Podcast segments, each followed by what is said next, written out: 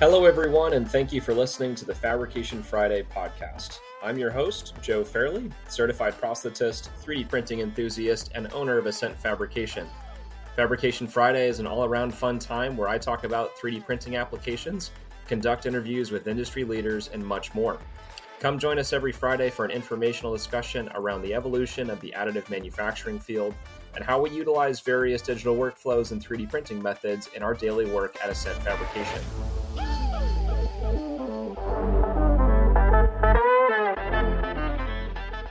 All right, how's it going, everyone? Joe Fairley here from Ascent Fabrication. You're uh, watching and tuning into the Fabrication Friday podcast. Uh, it's July somehow. Uh, we're we're more than halfway through the year. It feels like the first half of the year has flown by. Um, and in July, I have to give some thanks and kudos to the O&P Edge magazine. Uh, for those who are watching the video right now, holding up their July issue. Uh, we've got the front page, uh, two of our sockets, the Foam Flex Air socket and a test socket base mode printed uh, from PETG Filament Innovations, uh, High Flow, FDM printers. Go check out Flow Innovations. Got to plug them all the time. Uh, but thank you to the O&P Edge for um, you know this uh, cover. That's beautiful. Thank you very much for that. Um, Judith Philipps Otto uh, did a an interview with me, and a lot of the uh, interview was used in this definitive uh, article. So, taking a look at what constitutes a definitive lower limb prosthetic socket. Um, right now, no standards exist for a definitive laminated carbon fiber socket to test it. Um, so there has been a little bit more in terms of actual uh, cyclic testing that has gone on. Um, there is a uh, multidisciplinary, multidisciplinary team from AOPA, the American Orthotic and Prosthetic Association, uh, the Socket Guidance Work Group.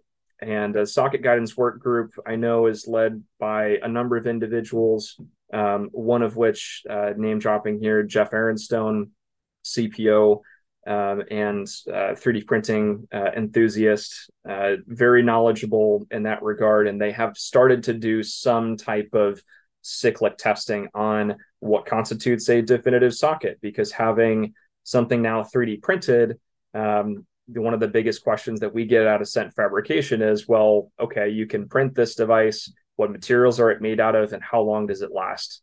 Um, so, if you're looking for a nice article uh, that is written from a number of different individuals in the field who are very knowledgeable on um, on 3D printing in general and how we're using it in a clinical sense, uh, please take a look at the July issue of the O&P Edge magazine.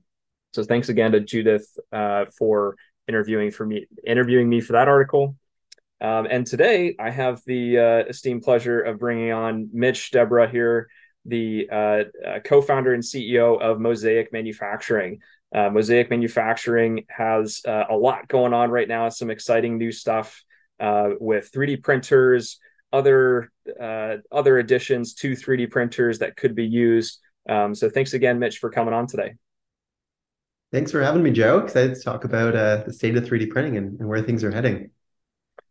Yeah, absolutely. So, you know, with that in mind, um, where did you, you know, kind of get involved with the 3D printing industry in general? What, when was that? How was that? How did that come about? It's a good question. I think I have one of those uh, kind of classic founder stories of discovering a problem and then uh, before you know it, trying to solve it. Um, takes me back, actually, I think it's 12 or 13 years ago. Uh, I was studying mechanical engineering, and in one of the courses, in one random moment, the prof had a slide up and they said, you know, rapid prototyping using 3D printing. And I was like, what does that mean? I, I, didn't know what a 3D printer was. No one talked about it. And I started doing a lot of Googling and I found, you know, I got really lucky with timing. MakerBot was just coming out. Printers were just getting a lot more affordable. And I became pretty obsessed with it. I needed to find a way to buy one.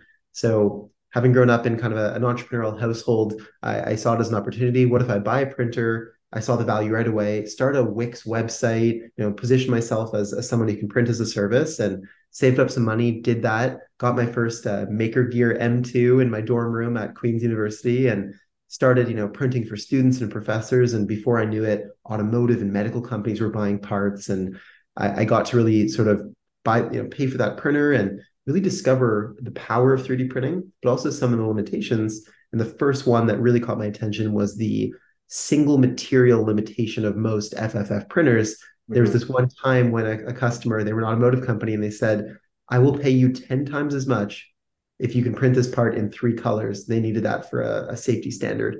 And I said, I would love to print you this $3,000 part, but printers don't do that. Even dual extrusion, it's not very reliable. So I had to say no. And that kind of, in some ways, became the impetus for starting Mosaic.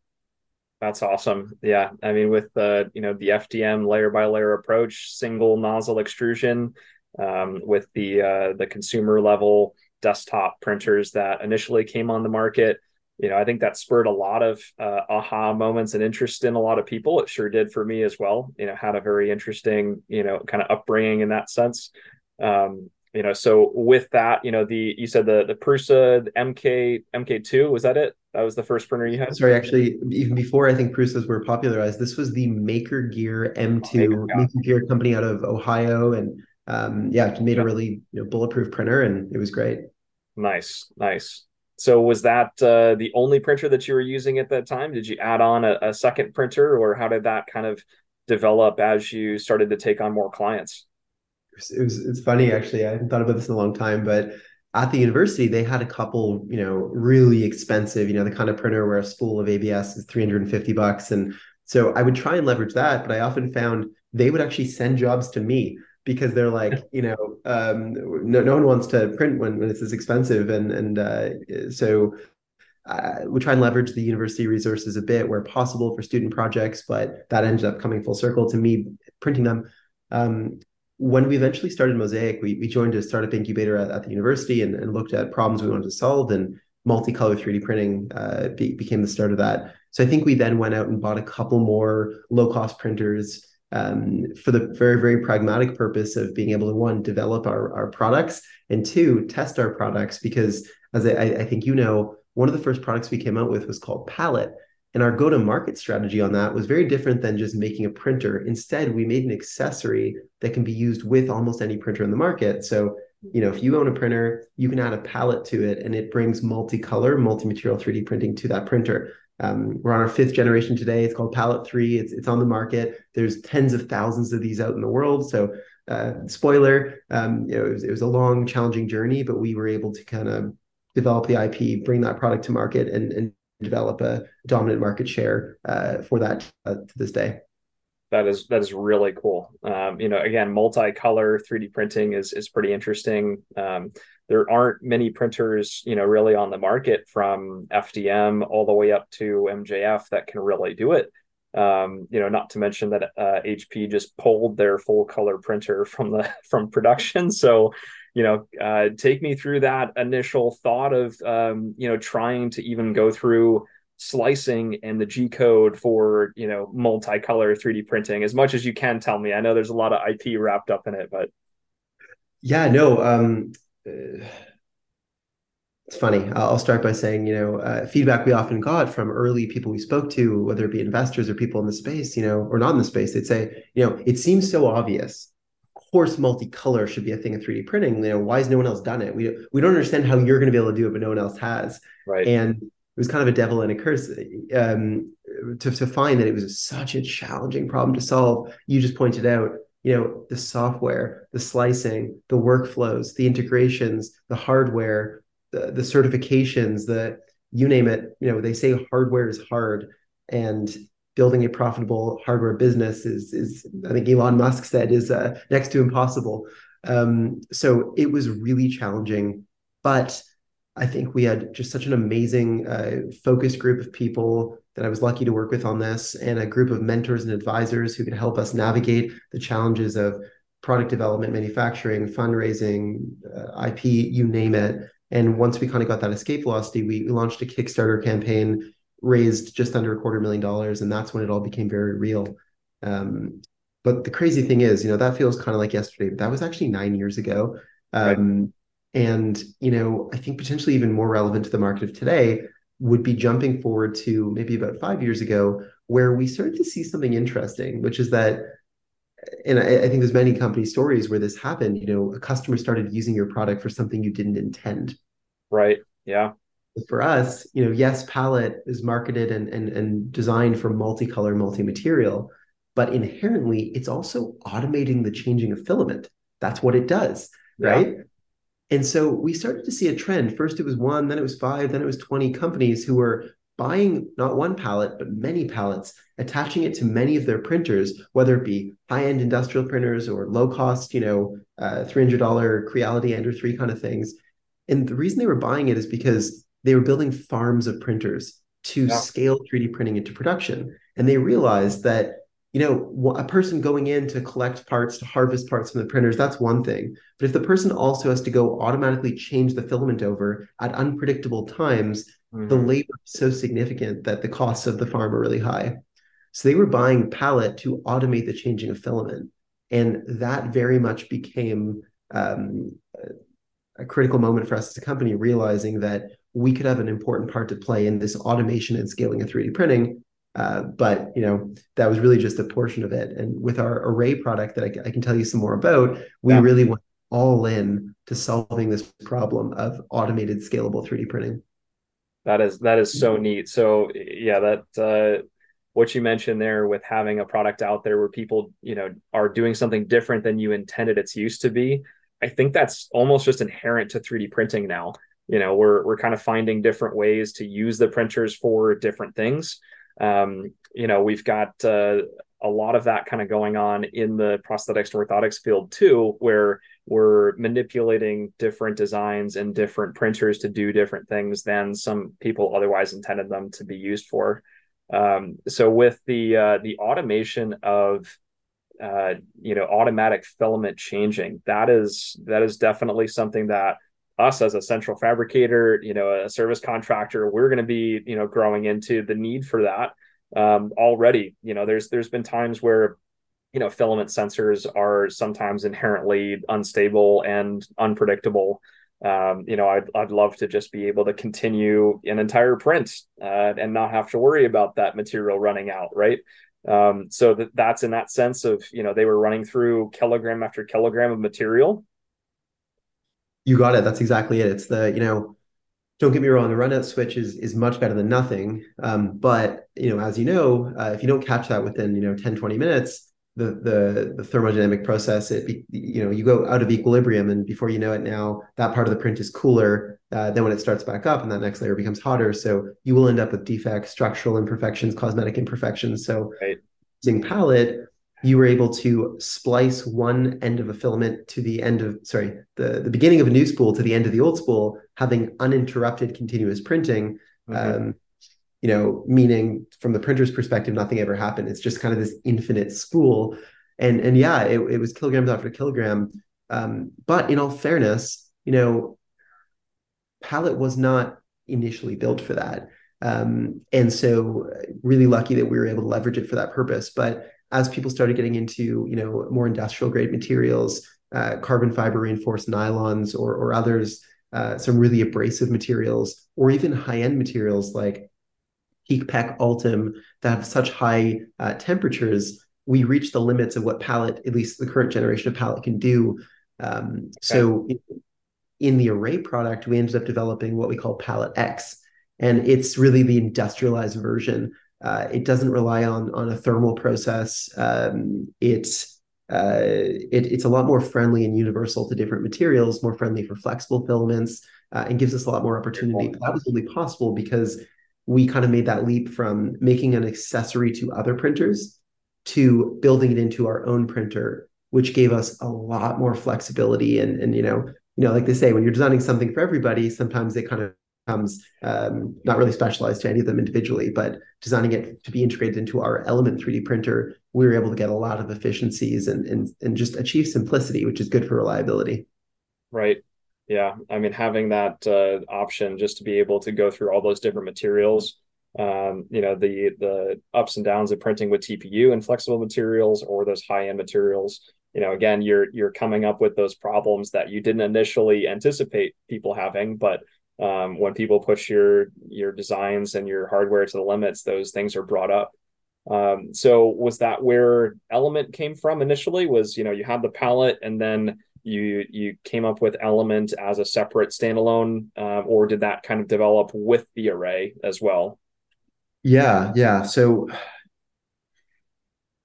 we were actually uh, we were in Chicago working with a, a, technology incubator there and thinking about how we can have drive bigger impact and and and, and help have a bigger impact.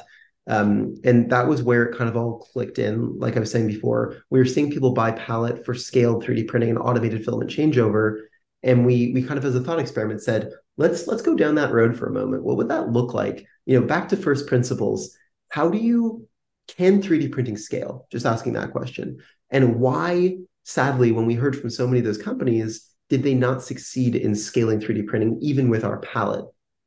And I think really it came down to using printers that were fundamentally designed for human operation uh, and, and, not high volume human operation um, to try and scale them. And you know, not the best example, but it's almost like if you had to feed a banquet hall of 500 people, you probably wouldn't buy a bunch of microwave ovens. That's just you could. Right. That's probably not a, uh, the right uh, approach technologically. And it felt like the same thing in 3D printing, using desktop, usually very low end printers to try and achieve industrial outcomes. So we looked at it and we said, what if you had a cost effective industrial grade printer? If you automated the three most laborious parts, so build plate loading and changing, material changing, and monitoring, mm-hmm. you know, the the classic looking over, looking in the window, how's it going? Right. If you can automate those three things, you really only leave labor for maintenance, um, material restock, and harvesting of your finished prints and moving them to the next part of the assembly line, which any manufacturing process is going to have those three things effectively. Um, so we really do get to that industrial grade of, um, of, of, production process. Uh, so then we looked, okay, how do you accomplish that? What do you need?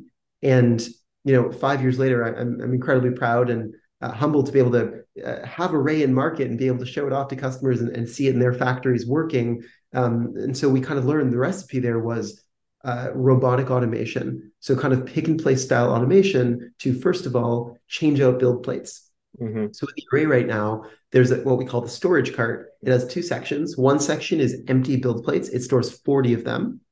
Uh, and then we have this um, pick and place robot that goes over, it grabs an empty build plate, it moves it over, puts it into a, a 3D printer uh, that's baked into the array system. It'll actually close a door, heat up the chamber, do all those preparatory steps that are needed, run the print, monitor the print. If anything goes wrong, uh, identify that, flag that, pause, remove the print. Um, but most of the time, things go right. It'll take that finished print, put it onto a shelf in that storage cart, and then run the process again. Mm-hmm. And that's really when you're in the office, you know, you can be focused on more productive things like working with clients, innovation, developing IP, uh, growing a business, rather than doing those kind of monotonous steps. But it's even more powerful, you know, at 2 a.m. or on the weekend or, uh, you know, on the 4th of July on a long weekend right. when uh, those systems are usually down. Um, a lot of our customers report that in the absence of automation, they struggle to reach more than 40% utilization of their printer. Um, and so that means that with the array, because we can reach you know north of 95% utilization, each printer actually acts like 2.5 printers. And so the array, which has four printers in it, acts more like 10 thanks to that automation. And you start layering all these things on the automated build plate changing, giving you more utilization, the automated material changing, meaning that you don't have to have somebody there. Um, you don't run out of filament to, to stop a print, the monitoring, the true scalability um, you really get to a system that um, that has a much lower cost per part and a much easier scalability factor when you need to get to 10 or 20 or 50 or in the case of one of our biggest customers scaling to over 300 arrays. Uh, these are you know there's some line in the sand where you go from prototyping to production. And I think it's right. when you're at 300 arrays, 1,200 printers, 9,000 material pods, uh, over 10 million print hours a year. Uh, you know, it, it's it's it's well into that barrier of, of, of true production using 3D printing. Absolutely. I mean, that's that's what we're trying to push here at Ascent Fab as well. Is that you know this can be used for production.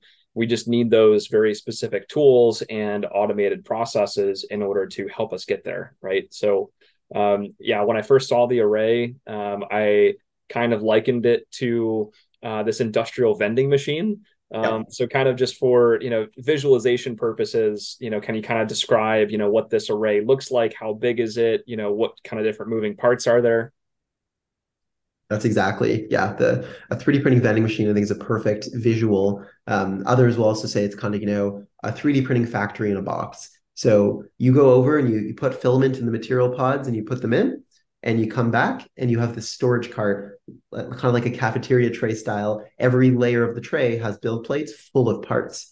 Um, and so it it really you know it brings your cost per printing hour significantly lower than what's achievable on a manual system certainly lower than what's achievable on you know the the old quarter million dollar industrial printer um, and it's really interesting you know we are we are not the first company to achieve uh, commercial success with uh, um, scale 3D printing. Certainly, if we look at some of the important you know cases even a decade ago, uh, the work that 3D Systems and Stratasys and Formlabs have done in and others in uh, usually small, high end customized products. So think dental aligners, mm-hmm. think jewelry.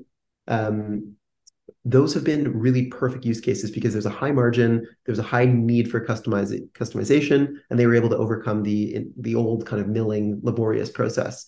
Um, I, I, think the work that that in, in O&P as well, it kind of is a, is a step in the in a, a huge step in the right direction in that the scale is much bigger. Um, the value is still high, but it's not astronomically high. In, in fact, 3D printing is doing it in a more cost-effective way than the old milling methods. But what I think, you know, it's really important for a lot of the industry who has a preconceived notion about 3D printing and where that li- the limit will be, where it'll stop making sense, and you have to go to manual methods or injection molding or CNC machining. Um, it's it's the fact that with array, we get to that next order of magnitude where you know I'm going to hold up a part here that I know most won't be able to see. It's kind of a, a bit of a boring part. It's a it's a, a manifold connector, um, you know, that's two different materials.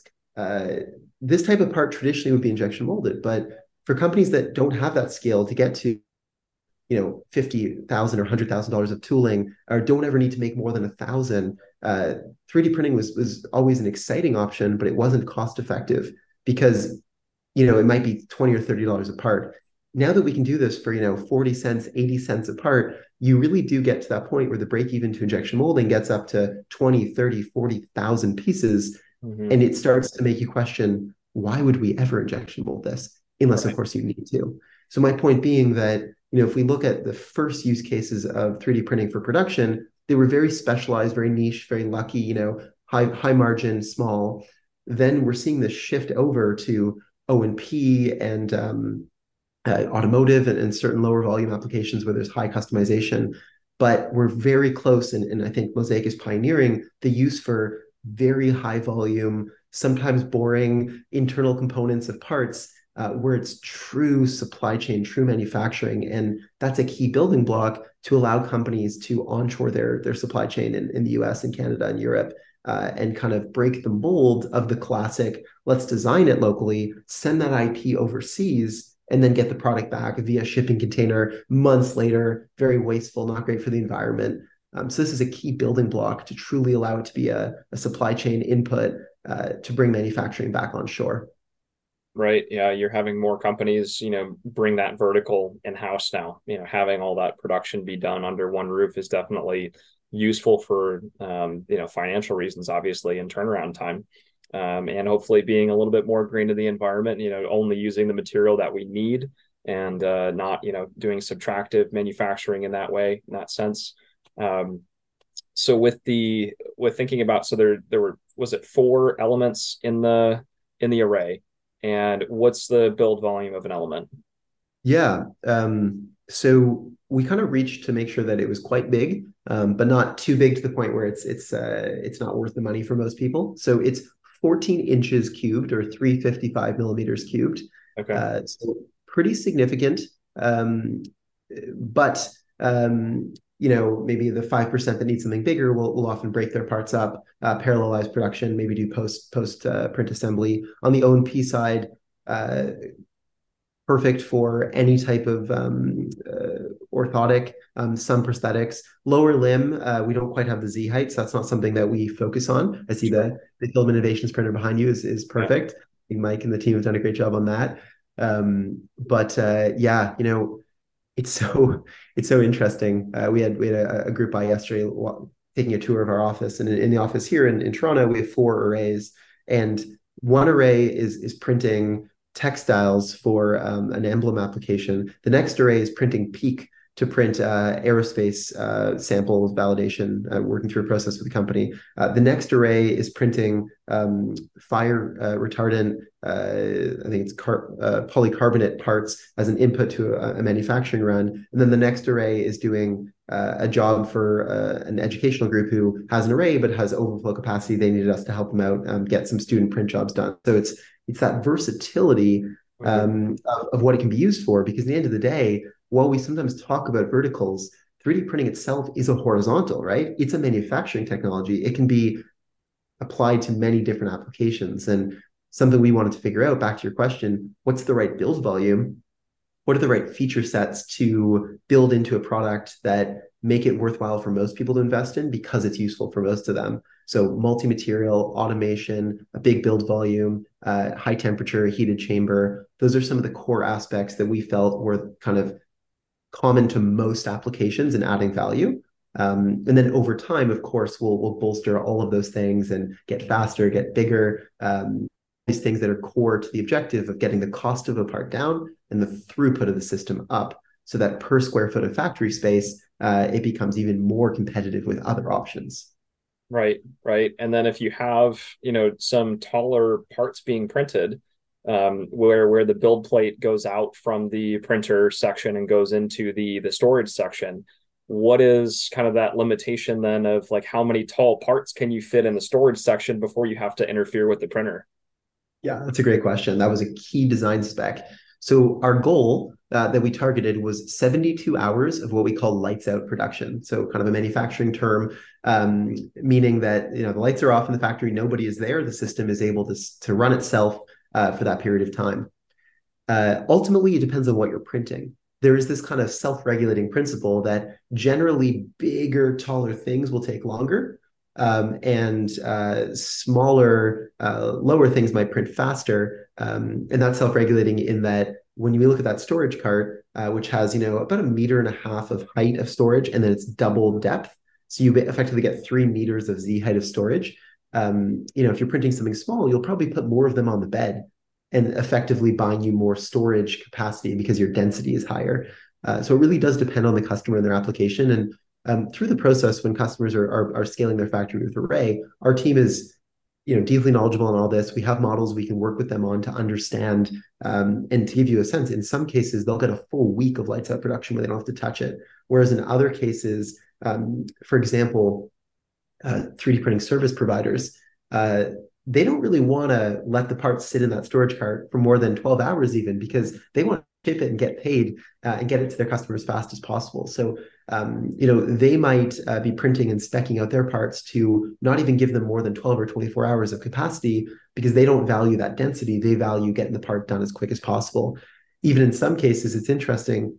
If you're a service provider, um, you might actually double. So you might need one part for the customer, but you'll send it to two printers just to have that redundancy. Uh, because you know, as you know, uh, even as reliability goes up, 3D printing is never perfect. Uh, any manufacturing process is never perfect, but having that capacity at your fingertips and being able to send parts through without taking on significantly more labor or cost is a really big game changer for companies when it comes to the reliability and being able to parallelize to decrease risk, if, if that makes sense.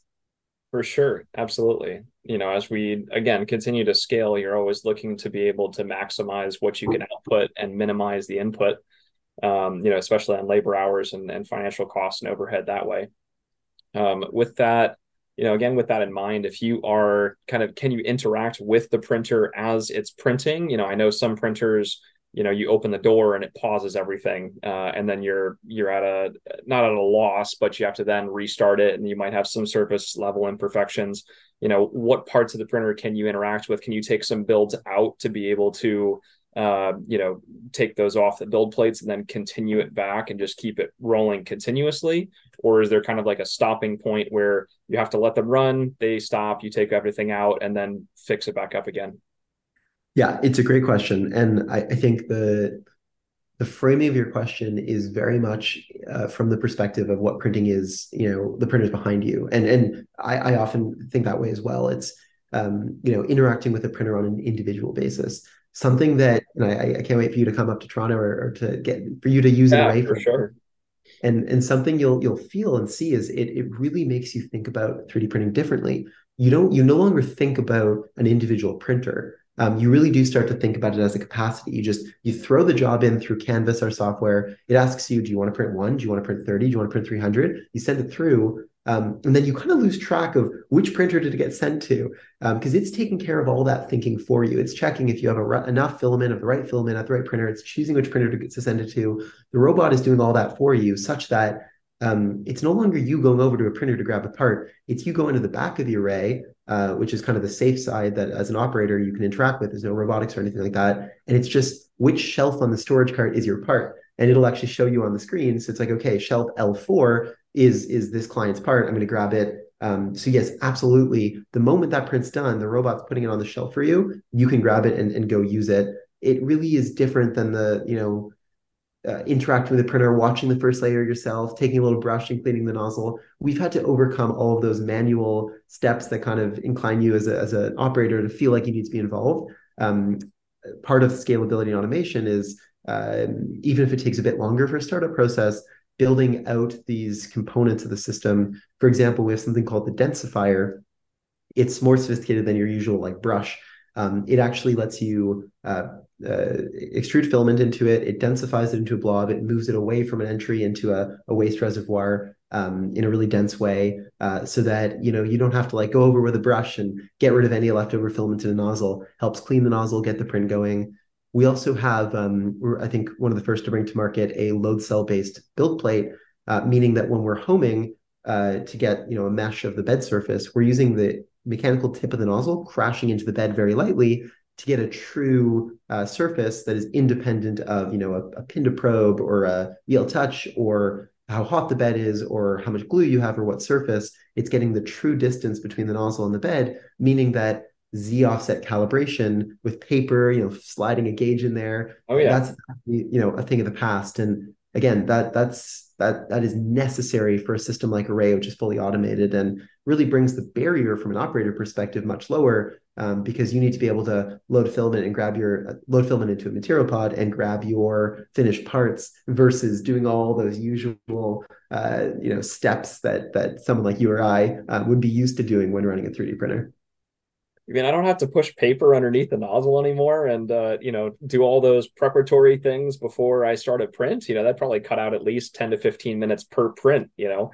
Um, and in, in some of these prints, like, you know, the, uh, the Fill Innovations printer, obviously, you know, there is a little bit of um, manual manipulation if we're going back and forth between different size nozzles. Uh, a very quick and easy, um, you know, Z offset but for some of these lower level printers yeah i have to constantly um, you know manipulate that because the the the bed sensing technology isn't as great so you know it might be slightly bent over time and then it's going to be skewing some results of how the bed leveling is and uh, you know being able to actually physically touch the the bed you know with the nozzle and getting that true depth i would think would be a little bit more straightforward right i mean has um, has that been implemented on on several other 3D printers now? I think I've heard of it maybe in passing, but it has, and there's no surprise there. I mean, there's there's some good innovation that's coming in the market now. Um, I think there was a lot of stagnation for a while, and now we're seeing a lot of improvements. And you know, it's getting past these pain points because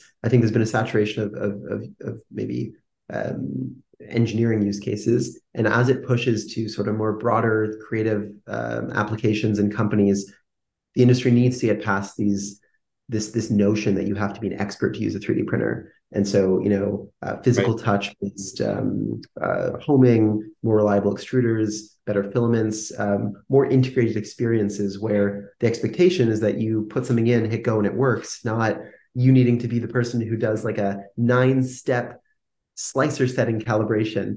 Yeah. Um, but you know, it's I think it's so many of the things that we've touched on already. For people who haven't been in 3D printing uh, for five or 10 years or even three years, they likely have this notion that it's for experts, it's slow, it's expensive, it's not a production technology. Uh, and I think rightfully so, that was true. You add up all of these things, from much more reliable systems that are not dependent on the subjectivity of an operator, um, making the, the skill level lower, uh, the cost coming down, throughput going up, uh, significant amounts of automation, and you you end up in this new paradigm uh, where 3D printing um, is is being used. It's not will be is being used uh, in a broad range of production applications, pushing up to that again 20, 30, 40,000 piece uh, mark. Um, and I think we're in an exciting time in the industry where if somebody enters today, they will be a little bit blurred and confused by um, by by this transition phase in the market. But I think five years from now, uh, dominantly additive will be used as a production technology, and it'll eclipse the prototyping and one-off applications, which for the past 30, 40 years have dominated the landscape and the narrative. So you know we're living through it right now. It's um, of course from Mosaic's uh, perspective, we're we're helping drive that with the ecosystem of Canvas and um, materials and the array system and the Element 3D printer. Uh, but you know, five years from now, I think that there will be a lot of players in the space because you're breaking out of the 18 or 15 to 18 uh, billion dollar 3D printing market. and you're moving into that you know uh, 16 to 18 trillion dollar manufacturing space, which is so much bigger and broader. Uh, I think that that line between them is, is really getting blurred. Right. Yeah, we're in a we're in a new industrial revolution here. You know, we're in the we're in the additive manufacturing re- revolution. I think you know having that you know next level production status, uh, having more options for continuous printing. Um, you know, I'm also a distributor for Black Belt, uh, the the mm-hmm. conveyor belt printer. So I'm already getting some ideas here with the Palette and Black Belt, and uh, you know maybe you know we can uh, see what comes up in terms of some collaborations with the array as well uh, in the future here but i'm pretty excited about you know more automated level printing because to your point of you know being able to automate some of these steps that require a little bit more training more specialized training to be able to you know dictate to someone else um, of my nine years of 3d printing experience now uh, exactly what to look for. And sometimes that's a little difficult uh, to convey to someone like oh it's got to look this specific way right? But uh, you know in terms of like the slicing software that's out there right now i think has a long way to go. Um, it's already coming up little by little every year but uh, you know on the software side of things and then the hardware a lot of these more specialized um, parts of the process can be can be automated and it's awesome to see that you guys are are helping to lead the way in that respect. Um, could you speak a little bit to i guess kind of the software that you've come up with to help some of this automation and have you done anything specific with uh, just uh, name brand slicing or have you kind of created you know your own partial slicer as well yeah great question so when we think about the software package, um, so we have a, a cloud-based uh, software called Canvas. Um, been developing it for I think over seven years now. Started with supporting multicolor with Palette, but what we realized is that when we flash forward and we think about the importance of software in the workflow, it very much is the front end to everything because the robotics now take care of the back end of printing and all that um, it's really important that the software be a full experience. Slicing traditionally has been very dominant when we think 3D printing software, but it's kind of like a driver that runs in the background. Um, we think about an experience of bringing a file in and having uh, file management, project management, uh, getting in and preparing a file, doing that slice, but then that's kind of a blip in the process.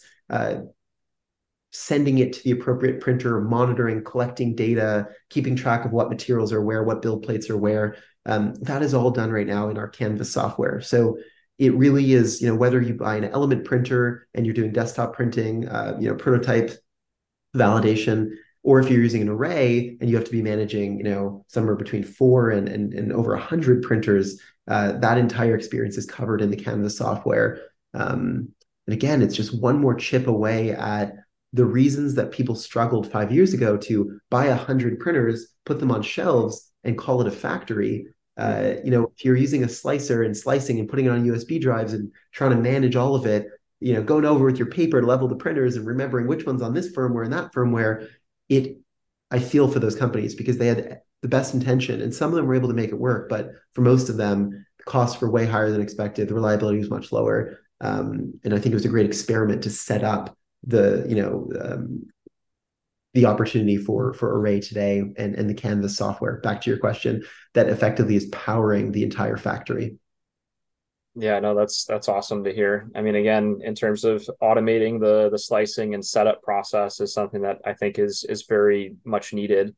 Um, and then I think you spoke a little bit about uh, some uh, monitoring of the prints. You know, during the print, um, does does the array do any of that uh, by by camera or by other means right now? It does. It does, and um, we have a team continuing to work on this. Um, philosophically, the way that we we think about our products right now is um, we're building an ecosystem, and getting them into the market doesn't mean we stop working on them. In fact, it's kind of the beginning of focusing on reliability and using the products and the sensors that are there to create an even better experience. So I believe there's 11 sensors in each printer, uh, all the way from your load cells to your um, high precision uh, filament linear motion monitoring in the print head humidity, uh, you name it, uh, looking at that data, um, and then the camera and using that and some machine learning um, to be able to, with a high degree of confidence, identify risks or problems um, to give, again, give you confidence as an operator that you don't always have to be watching everything. Um, so yeah, that's a really important part of the system. And, and like I said, um, something that we're going to continue working on and pushing out so that those with arrays already already today, those who are getting their array tomorrow, um, and those will have it in five years, it'll constantly be getting better. And as we get more data, it, it, it reinforces the, the algorithms and makes it more reliable. Um, you know, we are in the business of helping our customers print at high volumes reliably. And uh, if, if we can push out a software update that helps make the equipment even more valuable, that's a win-win for everybody. So that's kind of going to be our approach. Right, for sure. Yeah, being able to continue to, you know, make the existing printers that are out there even better simply due to software or maybe some hardware tweaks is definitely you know interesting because you know these these printers at uh, some of the price tags they're at you know you don't want them to be obsolete in just a few years. And with how you know quickly this space is growing you know some of these printers are already obsolete and they're already working on you know version 5 uh, version 9 um, so it's it's interesting to see kind of that development and how versatile some companies are being right now to you know be able to make those changes on the fly to existing printers. So that's great that you guys are thinking about that as well. Um, I know you know getting back to like the like the visual aspects of like seeing if a print is going wrong, right? Um, you know, I mentioned the cameras. We've got a couple cameras on, um, you know, some of our printers just so I can look at, uh, in from home and, uh, you know, a few minutes down the road uh, from my office to see is a print messing up? Well, I should go, you know, get out of bed and uh, uh, drive down and and try to stop it before it, you know, wreaks havoc or you know gives me a bird's nest. So um, you know are there are there any specific you know pinpoints in the software there that identify problems that are going on potentially? Um, i know some companies are starting to look at this like uh, i believe Ai Build um, is one software company doing more so non-planar 3d printing but with robotic arms. Um, you know is there is there anything like that currently in the software or something similar? There is there is. Yeah i um our culture has always been to um under promise and over deliver. So we don't like to uh, announce things until they're they're they're you know very close to to, to coming out. So I won't I won't say too much about the specifics, but um, at a minimum, uh, the ability to notify you, hey, go check printer forty six. Um, we think there's a, a likely issue, uh, know, high likelihood of an issue. The other ones are very low, like you don't need to look at them. So in your exact example from home, you pop into Canvas, you pull up the camera feed, or you look at the exact notification. It might say, you know, um, filament extrusion was 10% less than it should have been for the last 10 minutes. Mm-hmm. Something's probably wrong. Um, maybe there was an imperfection or, or the nozzle got clogged or something like that. Um, and then you can you can look at it and then taking it one step further and actually cancel the print, have the robot remove the build plate, put a fresh one in, change out to a new spool of filament, and run the print again there you automatically. Go. There right? you go. So, yeah you know, we always want to be careful that you know we don't false we don't have a false positive. We don't cancel a, a print that's good, maybe using right. PEEK filament, which is incredibly expensive. Um, so um, finding that balance so that as a user you have the permission setting ability to decide what what actions you'd like to be taken in certain cases. Um, but when there is a failure, um, the ability to as quickly as possible recover, that's again a huge part of that uptime because sure a printer can be used 100% of the time when it's uh, if, if someone's there always running it um, but realistically no one is there running it and so when something jams or breaks if you have that single point of failure on your system, you can you can you know have a lot of downtime. But thanks to the ability for Array to detect that and actually recover itself, um, that goes a huge way. In addition to just changing out build plates.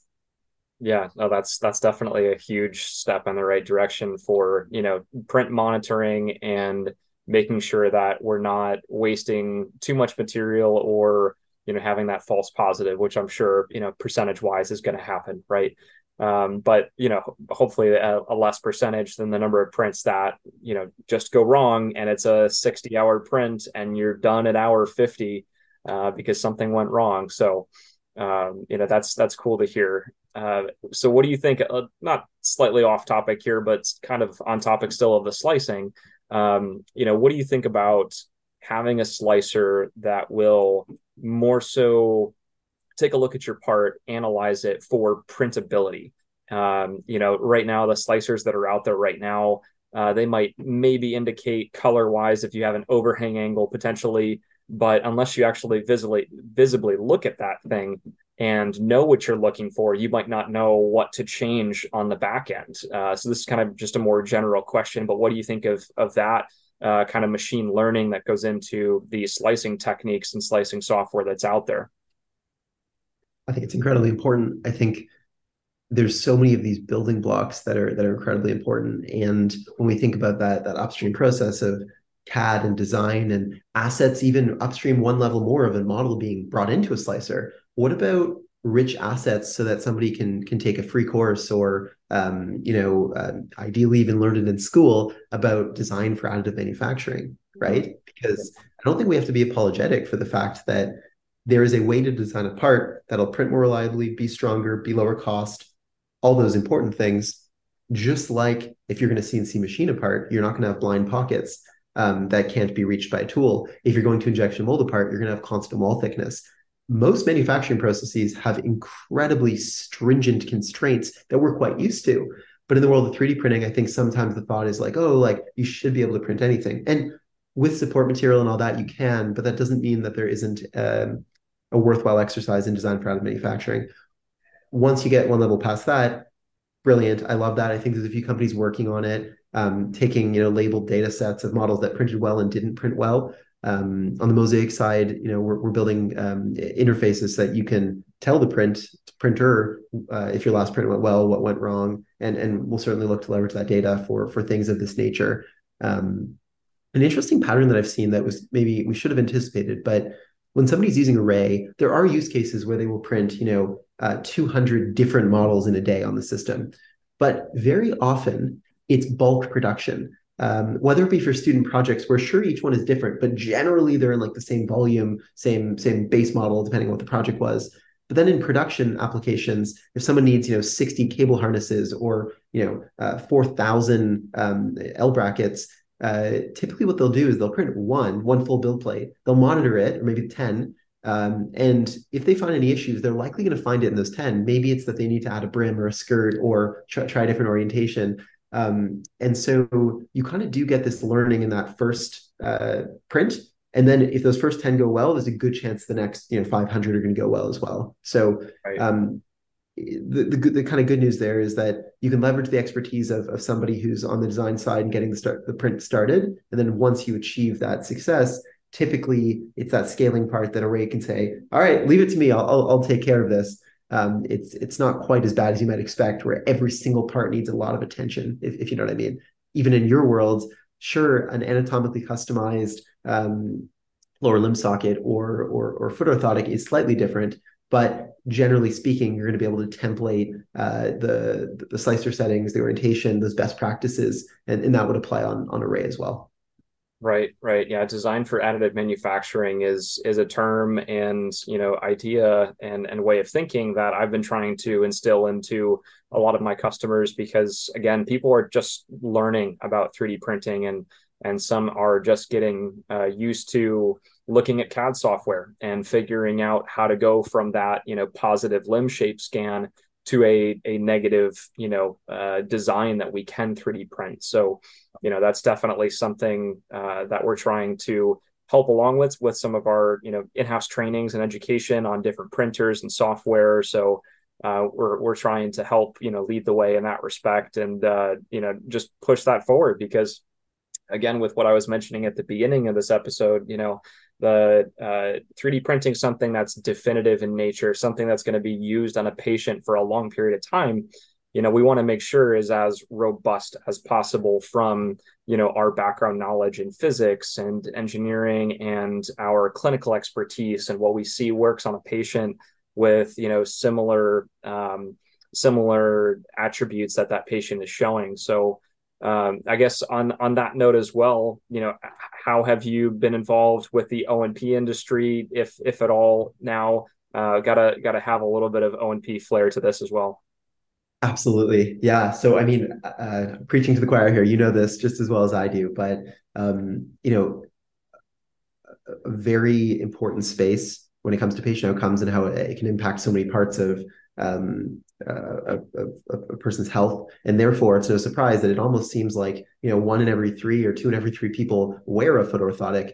Um, and if we look at the central fabrication um, adoption of new technology and the way that so many of them are still making orthotics, um, it's it's proven it works, but it's very laborious. Um, you know, CNC milling, uh, thermoforming, bandsawing, sanding, um, a lot of them that I've spoken to are really struggling with scalability. They're struggling to find labor. It's not general labor. It's like very specialized, almost on the edge of art uh, to, to right. do this type of production. And you're starting with the digital input. A lot of them have adopted scanning, but then it's kind of still going to this subjective hand done process. Um, it's pretty wasteful, uh, can be pretty slow. Um, so the idea of going from digital scan to 3D printing, there's been some really great HP's done a lot of work in the space. Um, there's a few other players, but the cost incentives haven't been that great. Um, there's a huge capital expenditure to buy these large printing systems, and the cost per part, because the consumables are a bit expensive, is still quite high. Um, so what we've been able to do with the array system is, you know, I'll I'll hold up here a, an orthotic um, that uh, is able to be customized, printed uh, in just a couple hours. Uh, so the array system is able to do these very cost effectively, usually in the roughly $15 per pair all in, um, which you know can put the power in the hands of a practitioner or um, at the central fab level because of the automation of array can trivially let them get more capacity. Yes, you still need labor. People need to run the systems, process the files, but there's amazing software out there like the printed foot um, and, and many others to be able to do that. So what you end up with is helping companies, CFABs, really get that full digital experience that helps them scale as businesses, um, leads to better patient outcomes because we have a more repeatable outcome that's digitally defined. Uh, should pass cost savings onto them, making it more accessible. So there's really a ton of good stuff going on. We're going to be at AOPA um, in uh, in I believe September, uh, looking to meet with lots of other folks in the industry, and this is an exciting one. I think it's it's high impact, and I think that we can overcome this perceived barrier of hugely expensive equipment, very complicated to use, very locked down, and not huge cost benefits to a system like Array, where it can be deployed for well under 100 grand, um, which is like five times less than, than other systems, uh, can be printing parts that are vastly lower cost than um, any other printing method or the manual method, and really help companies get that entire experience end to end. Right. Yeah. Having having that ability to again uh, just scale up production for um, you know some of what we're seeing in the prosthetics and orthotics field with um, lowering reimbursement rates from insurance companies and higher costs of of you know providing care um, are really kind of squeezing the um, you know the emphasis on the fabrication how we are actually making these devices.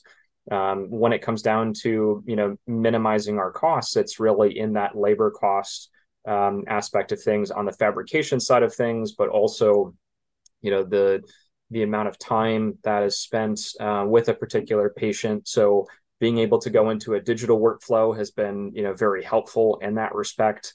Um, you know, going from 3D scanning through modifying something in a digital software and uh, moving towards 3D printing has definitely shown to be extremely cost effective in a lot of different ways. So um, we're pretty you know fortunate to again be in the space to to help lead that charge and uh, you know again find more use cases for different types of printers um, and solutions that um, you know, better affect some of these devices that we're putting out. So, such as foot orthotics, you know, we're um, we are providing foot orthotics uh, through Ascent Fab and uh, using a number of different materials. You know, having that process be a little bit more automated to scale that production is something that we're you know looking to uh, definitely get involved in. Um, have you had you know actually uh, an array implemented within the field yet, or uh, or not quite yet? Yeah, so we're we're at an exciting phase after five years of developing all the technology. Um, we're just closing out a pilot program right now, which has a bunch of arrays uh, out, some in the US, some in Canada, and then a bunch more of the Element desktop printers um, using uh, all the feedback, implementing uh, new features, improvements, reliability fixes, you name it. Uh, we always believe that great products are built, you know, alongside great great end users, rather than just guessing what what people want to do. Um, and uh, in parallel, we're, we're ramping up, uh, or near the end of ramping up production. We're actually making Array and Element in Canada, uh, which is exciting and, and sort of um, uh, living the, the vision of many of our customers and, and, and you know, uh, bringing manufacturing onshore. Um, and so uh, a little bit later this year, um, big backlog of, of, of, early investors in Array and Element are going to get their printers and several in, in O&P. Uh, and then you know we're we're really expecting to scale up from there. Something we find oftentimes is um, you know a company will say, hey, uh, you know I want to start with two arrays, uh, and then as I prove out the economics, a few months later I'd like to scale up to six or eight or whatever it is. So um, you know the fact that array is inherently being bought for production. It, it, it plays really nicely into uh, the business model of being able to help companies scale, and as they win, we win. Um, right. There's also another aspect that I actually, where I thought um, your, your question was going before, um, you know the specialization of applications something we see is that there can be a disconnect between a truly compelling digital manufacturing application and someone just buying a bunch of printers whether even you know if it's array and, and if they're in ecosystem material and software and it's that middle step of figuring out how to implement it figuring out how to do that design for additive manufacturing to get things more lean get the cost down um, and sometimes it's it's like basic stuff like that. Sometimes it's a lot more sophisticated. You know, maybe it's developing a special print head or making a filament that's really hard to print reliable. So we've built out a group called Mosaic Solutions, and it's effectively meant to act as a consultant uh, to some of our, our, our most compelling customers, where they can effectively get members of our team to work with them for a period of time, uh, you know, on their exact application. And we usually do it when it's strategic, when it'll kind of help open up an industry or really help our customer. Um, so we have a few of those projects going on right now. One of them is actually in the textile space. So my, my shirt that I'm wearing right now, um, this is actually printed with an adhesive, can be attached to the garment, uh, and developing those materials uh, and that process really took, I think it's been five full-time applications engineers on the Mosaic team for uh, a significant amount of time, but you know it can unlock hundred million dollar industries for for for, for different customers. So um, you know, if if if customers, if companies do have uh, applications that they're looking to scale and uh, and and they feel that barrier is maybe lack of expertise, um, there's companies like Mosaic who have Mosaic solutions and uh, other consultancies out there that can really help get that done. And I think that's going to be a really important enabler, just like how in the automation world you have um, tech integrators who really help bridge that gap. Uh, I think that um, we need to see more of that on the additive side to help bridge the gap between compelling application and technology. Right, right. Yeah, having that um, you know, again, that design for additive manufacturing approach and being able to talk with people intelligently about how to bring an idea or a product to that production level status, I think is something that's still being um, you know, further investigated in terms of, you know, different companies are going to approach that different ways. Um, you know, how they want to produce an object. So you know, being able to work with a team like yours on that is definitely very, very helpful when a, um, a company is looking into purchasing an array, um, you know, or multiple arrays. You know, that's definitely an exciting, uh, exciting aspect to think about. So, um, well, yeah, with that, uh, with all that being said, you know, with, um, you know, the different applications that array and Palettes, let's not, uh, uh, you know, forget about Palette we talked about earlier. Uh, might want to talk to you a little bit more about that later. Um, yeah. You know, with all these different applications, you know, it sounds like you guys are really at the helm of, um, you know, leading that charge into automation. So, you know, kudos to you guys for for taking that on. And uh, you know, I'm really excited to see the progression uh, in the O&P field that Array might have, um, as well as helping to maybe be able to support that and then you know see what other industries you guys get into because it's really exciting stuff. Um, you know, again, just kind of uh, scratching the surface to automation and some of the um, you know more hands-off approach that we could have to some of these printers. So that's that's awesome to see that you guys are leading that charge. Um, you know, what's the uh, what's the best way for people to contact you to get a hold of part of your team and to learn more about the array? Yeah. Um, always open to have conversations. Uh, love engaging with the community. So um, easiest way, feel free to message me directly on LinkedIn. Uh, Mitch Debora, um, D E B O R A. Give me an ad. Let me know you heard the podcast and, and want to chat about anything. If if I'm the right person, can can speak. to. If you have any questions about product, can connect you to a product expert. MosaicMFG.com, like mosaicmanufacturing.com. Um, can learn a ton about array, element, palette, canvas. Canvas is free, so you can um, you you can use it, uh, try it out. It's a slicer that works with most printers. Um, there are some paid features when you get up to array, but uh, for most people, they'd be able to give it a try and, and sort of get value from it right away for free. And uh, yeah, um, really appreciate you having me on the on the podcast, and um, hopefully I'll see you. Will I see you at AOPA? Uh, yeah, we're we're taking a look at at September to see how the next couple months go. Um, I've been I've been thinking about it. There's going to be a lot of digital aspects to uh, AOPA's conference this year. Uh, I know last year it was huge, uh, just kind of ex- exponentially grew from what it had been years before. Um, so that's definitely exciting to see that you know more and more people are getting interested. There are more companies coming to uh, the P and O field for these conferences. So yeah, we'll take a look and see uh, if we don't see you then in September, uh, I'll definitely make it out to Toronto here soon to try to um, come check out your um, your lab there with uh, all the different arrays going. So yeah, we'll definitely get in touch soon. And uh, you know, good luck there at, at AOPA if we if we don't see you. But are there any other uh, conferences this year that you guys are looking to be at?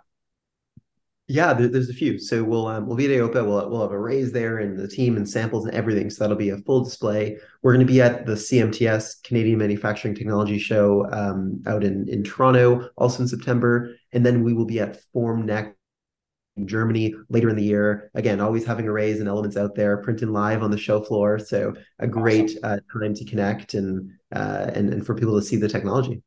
Very cool. Very cool. Well, yeah, Formnext is definitely on my list as well.